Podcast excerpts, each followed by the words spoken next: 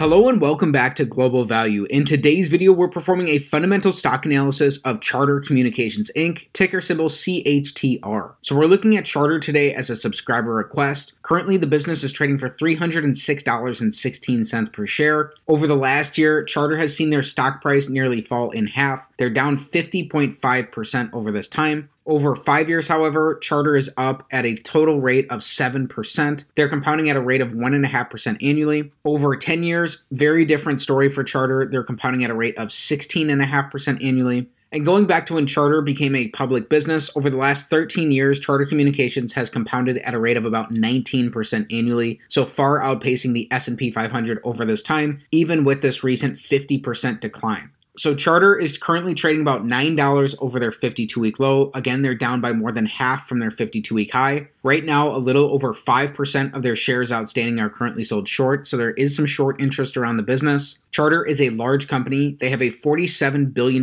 market cap. They have a ton of debt as a broadband business. And so for additional background about the company, Charter is the product of the 2016 merger of three cable companies, each with decades-long history in the business: Legacy Charter, Time Warner Cable, and Bright House Networks. The firm now holds networks capable of providing television, internet access, and phone services to roughly 54 million U.S. homes and businesses, serving around 40% of the country. Across this footprint, Charter serves 29 million residential and 2 million commercial customer accounts under the Spectrum brand, making it the second largest U.S. cable company behind Comcast. The firm also owns, in whole or in part, sports and news networks, including Spectrum Sportsnet, which has long-term local rights to Los Angeles Lakers games, Sportsnet LA, which has rights to the Los Angeles Dodgers, Sportsnet New York, which has rights to the New York Mets, and Spectrum News New York One. Charter Communications was founded in 1993 and is headquartered in Stamford, Connecticut. So for our fundamental analysis today, we are performing the Select Six analysis, taking a checklist-style approach of six standard financial metrics to come to a holistic and beginning understanding of Charter based off of their business fundamentals. This analysis is still evolving. It's a work in process, and it's an opportunity to learn in public, so it will continue to improve and get better over time. With that said, let's get right into today's analysis.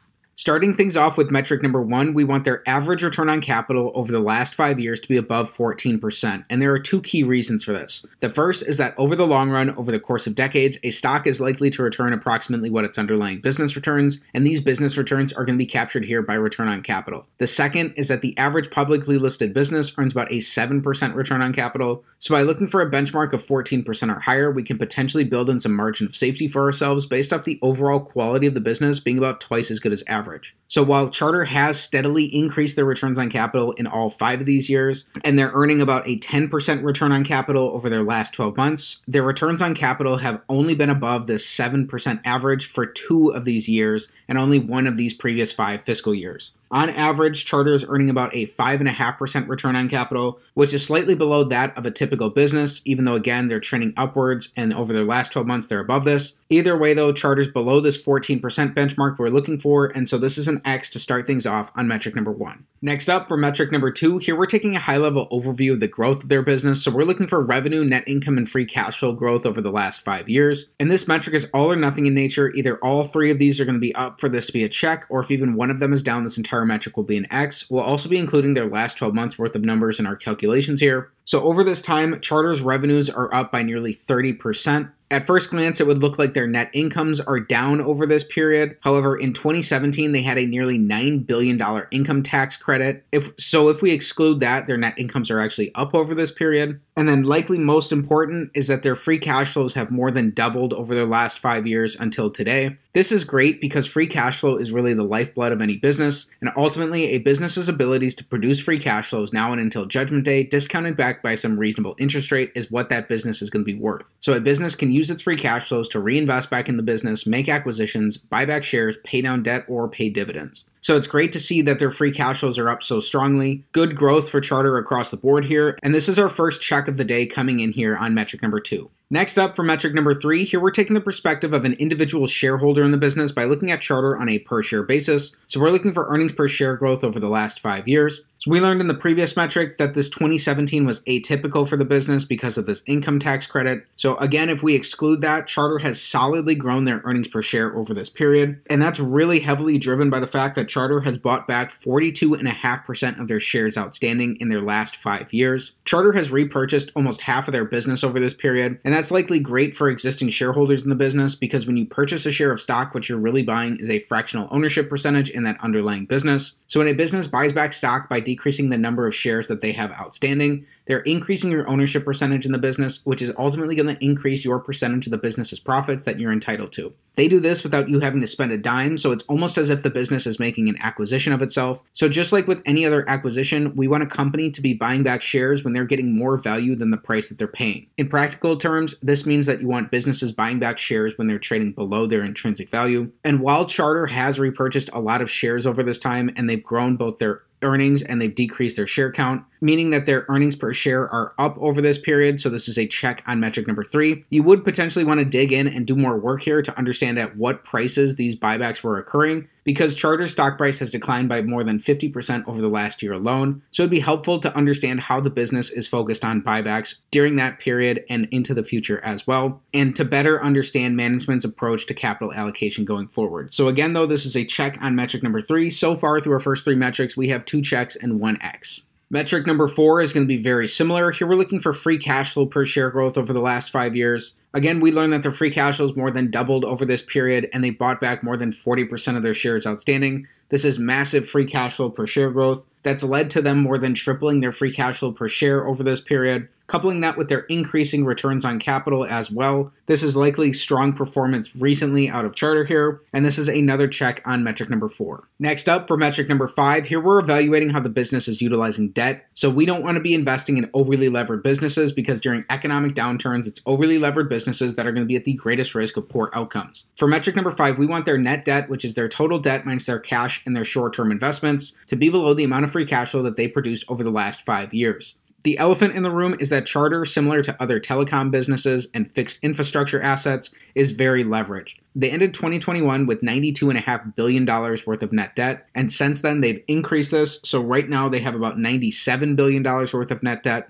And over this period, Charter has only produced $26 billion worth of free cash flow. So this is an X here on metric number 5. However, there are some reasons why this may or may not be a potential concern for Charter, given the nature of their business and the industry that they're in. Again, it's not uncommon to see very highly levered assets here. So even though in both absolute and relative terms, it seems like they have a very high debt load, it would likely be worth your time if you're interested in Charter to dig in and learn more about their debt position in more depth.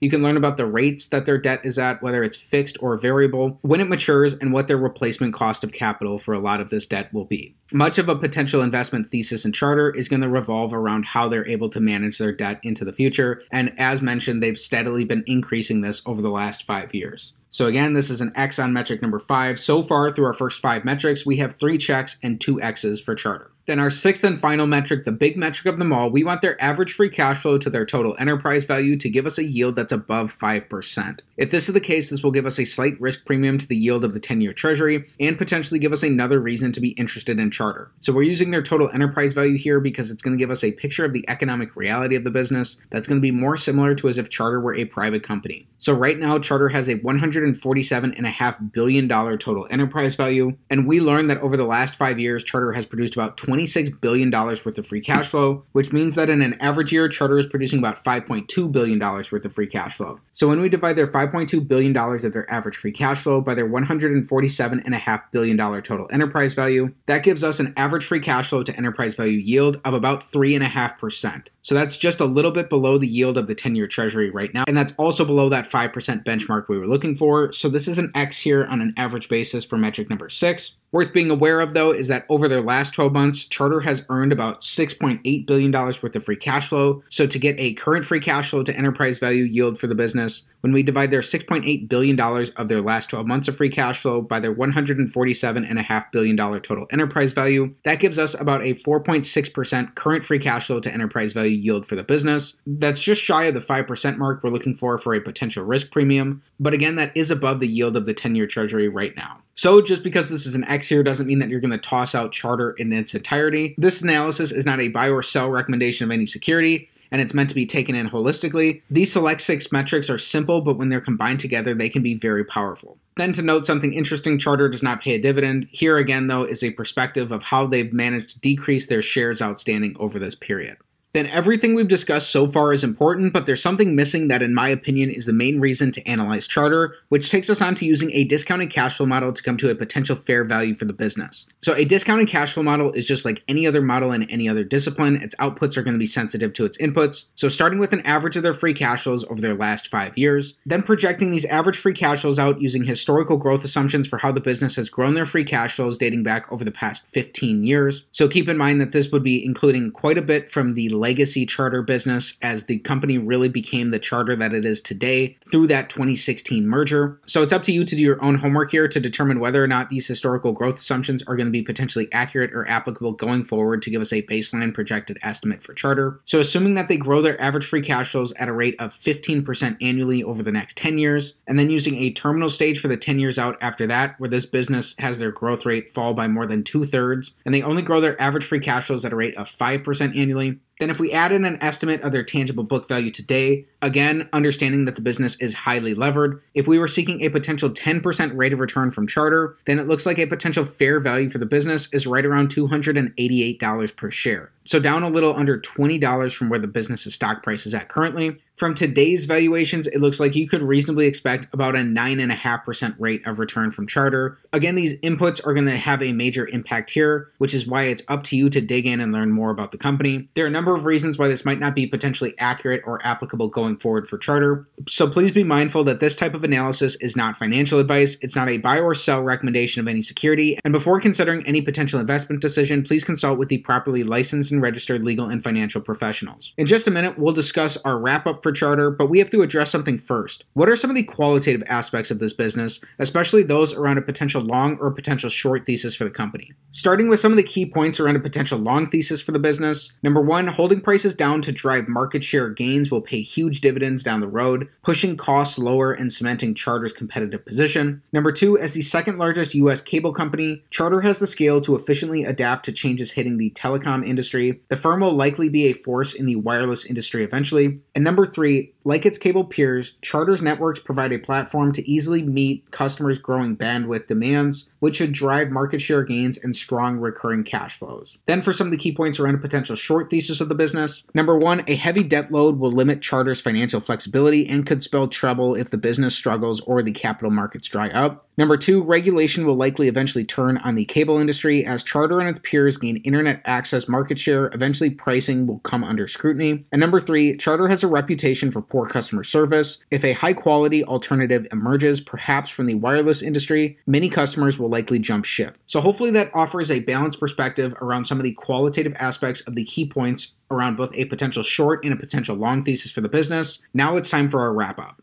So in summary, Charter checks the box on 3 out of 6 of our metrics. They're earning slightly below average returns on capital, although they have been increasing their returns on capital over the last 5 years. And over their last 12 months, they're earning about a 10% return on capital. Their revenues, earnings, and free cash flows are up over this period when we exclude that one-time earnings boost that they had in 2017 due to an income tax benefit. They've especially had strong free cash flow growth over this period. Likely one of the key important factors for shareholders is that Charter has repurchased 42.5% of their shares over the last 5 years alone. So those are massive share buybacks. The big weight hanging over Charter, though, is the fact that they're so highly levered. Right now, they have nearly $97 billion worth of net debt, which is only about 1/3 of the free cash flows that they brought in over the last 5 years. Really understanding this debt profile in more detail is likely going to be one of the keys going forward to understanding Charter. Then on both an average and a current basis, comparing their free cash flow to their enterprise value yield with that of the yield of the 10-year treasury, it does not look like Charter's giving us that potential 5% adequate risk premium we'd ideally be seeking. Then finally, performing a discounted cash flow analysis of Charter Communications. If you've done the work and you believe those historical growth assumptions, then it looks like from today's valuations, it looks like you could reasonably expect a rate of return of about 9.5% going forward over the next 20 years for the business, which would be about half as well as Charter has performed over the last 13 years or so. Again, there are a number of reasons why this might not be potentially accurate for the business going forward. So it's worth reiterating that this type of analysis is not financial advice, it's not a buy or sell recommendation of any security, and before considering any potential investment decision, please consult with your financial advisor. This analysis instead serves as a beginning and holistic understanding to help you determine whether it's worth your time and energy to dig in and learn more about Charter. So as a value investor, you ultimately want to research a business as if you're going to own 100% of it, and you can truly understand the ins and outs of that business and understand what's important and what's not important, ultimately coming to the underlying essence of the company. One resource that will definitely help you stay up to speed with what's going on in the market and help you learn more about the business is Seeking Alpha. Checking out Seeking Alpha directly supports the channel as I'm part of their affiliate program. So most of you probably know Seeking Alpha as a source of community written articles on different stocks. But over the past little while, they've actually become a lot more than that with their new offering, which is Seeking Alpha Premium. Premium has a number of different features where you can track buy, hold, and sell ratings on your favorite stocks. These ratings are from the Seeking Alpha community, Wall Street analysts, and Seeking Alpha's algorithm. You can see earnings call transcripts, investor presentations, SEC filings, and press releases all in one place. You can add your own margin of safety targets and get alerts for when your favorite stocks hit that level. You can get unlimited access to Seeking Alpha articles, and you can tailor your reading experience based on the type of investor you are. You can get 10 years of financial data on any stock to help you with your analysis. You can also import your portfolio into your Seeking Alpha dashboard to make researching easier. And if that didn't convince you, the best thing is that an annual plan is only $99. That's only 27 cents per day through my referral link down in the description below. Normally, premium is $239, but they are currently running a general offer for $119. But if you use my link, it's only $99. So check it out if you're interested.